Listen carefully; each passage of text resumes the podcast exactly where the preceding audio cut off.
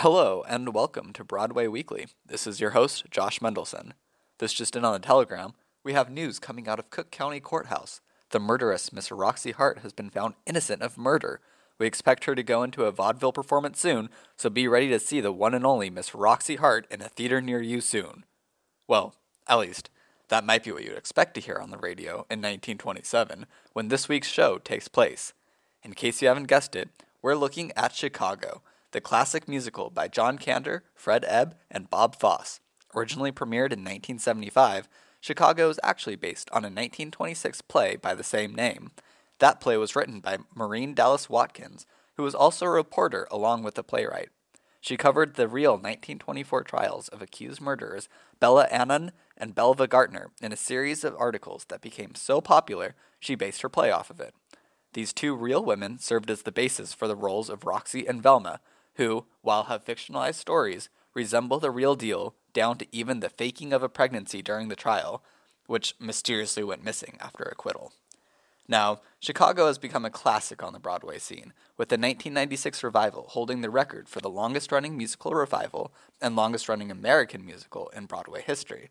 The star studded 2002 film, which features actors like Catherine Zeta Jones, John C. Reilly, and Queen Latifah, even won the Academy Award for Best Picture.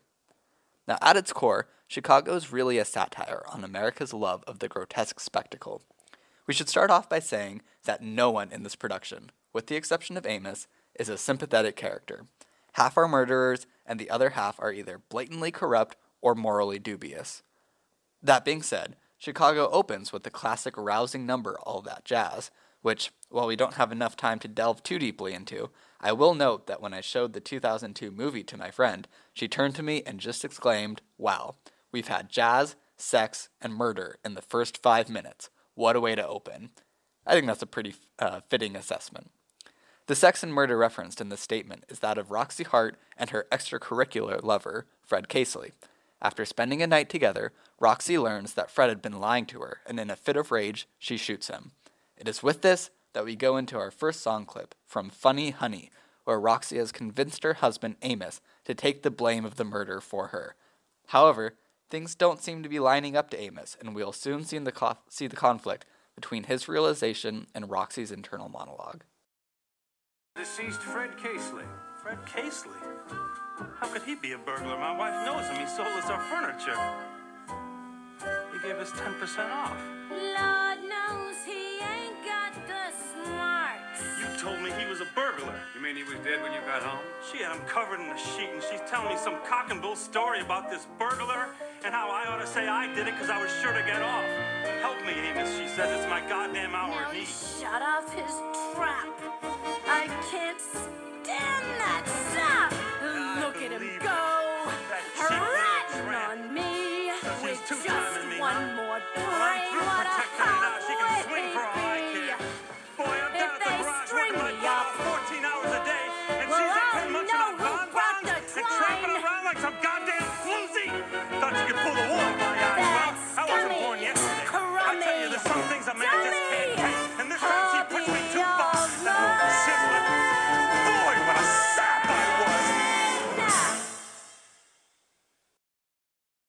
Roxie is singing in her vaudeville world, meanwhile, Amos's spoken part is much more grounded in the real world. Polyphonic texture is also very present as both people sing representing the clashing of their two sides of the stories. Now, Amos is just an average guy. He's not very good looking, not very smart, and yet he's the only character in Chicago whose motives are entirely pure and never selfish. However, it becomes clear through the rest of the show that this does not always lead to him coming out ahead. In fact, through dramatic action and his later song, Mr. Cellophane, Chicago seems to question who really gets ahead in life. But back to the story. Roxie is soon arrested for the murder of Fred Casely and is sent to the Cook County Jail, where she meets Mama Morton. Now, Mama, played by Queen Latifah, is quickly established as a crooked warden who willingly takes bribes in order to perform any number of favors for her inmates. After getting locked into her cell, Roxie, one by one, learns the story of her fellow inmates in possibly the most famous song from Chicago, A Cell Block Tango. Now I'm standing in the kitchen, carving up the chicken for dinner. minding my own business. In storms my husband Wilbur in a jealous rage. You've been screwing the milkman, he says. He was crazy. And he kept on screaming, You've been screwing the milkman! And then he ran into my knife. He ran into my knife ten times.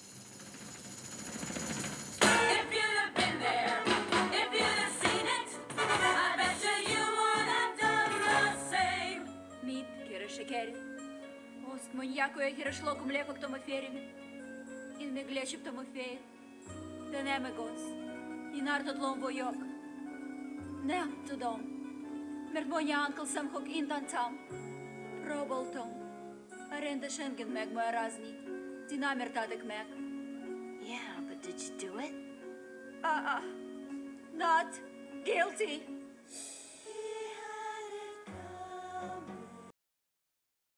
In this jazz inspired piece, each person is professing their guilt to the crime that they committed, but that, quote, they had it coming, so the crime itself should not count.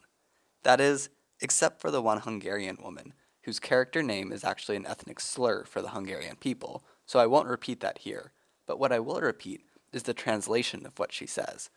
What am I doing here? They say my famous lover held down my husband while I chopped off his head, but it's not true. I am innocent. I don't know why Uncle Sam says I did it. I tried to explain at the police station, but they didn't understand me. Now, I wish I had time to delve further into the rest of the show, but due to time constraints, I'm going to leave that up to you to watch. I highly recommend it. There are several driving themes of Chicago, but as I mentioned at the top, the grotesque spectacle is front and center. You can see this in the way that Amos, once again, the sole moral character in the show, albeit a rather plain one, is left behind, while crooked figures like Billy Flynn, Velma Kelly, and Roxie Hart all get ahead. This message is largely conveyed through the setting of the musical in 1927 Chicago, among the likes of fellow criminal celebrities such as Al Capone, and where vaudeville really was a way to make it in the show business after any inkling of public fame. Vaudeville was an extremely popular form of entertainment in America in the early 20th century. It is often featured as a mixture of specialty acts such as burlesque comedy, song, and dance. In fact, the barometer of this show is set around vaudeville. Those who do well, like Billy Flynn, get extravagant numbers like Razzle Dazzle, while the sole moral character of the show, Amos, gets a subdued and sad clown performance in Mr. Cellophane.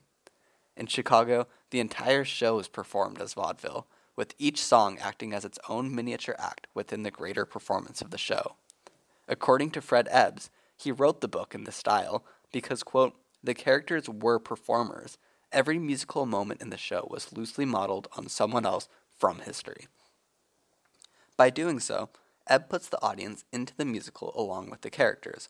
We join together to marvel at the spectacle of the vaudevillian songs while putting aside the sliminess of the characters' deeds.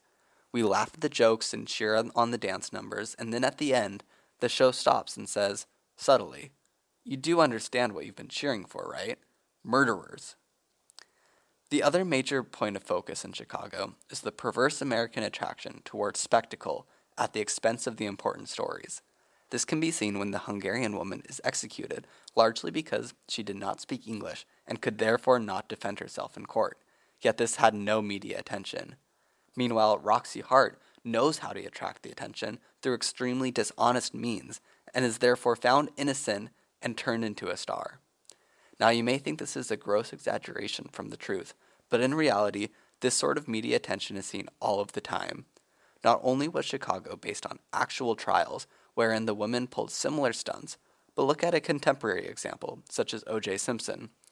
Accused of a double homicide, O.J. Simpson and his lawyer, Johnnie Cochran, were able to play the media and sway the opinion of the public, and more importantly, the jury, into believing he was innocent. Now, there still is a great deal of debate about Simpson's innocence or guilt, much of which is derived from the generations of injustice incurred upon the African American community. However, one thing can be agreed on by everyone following the trial America loves the spectacle.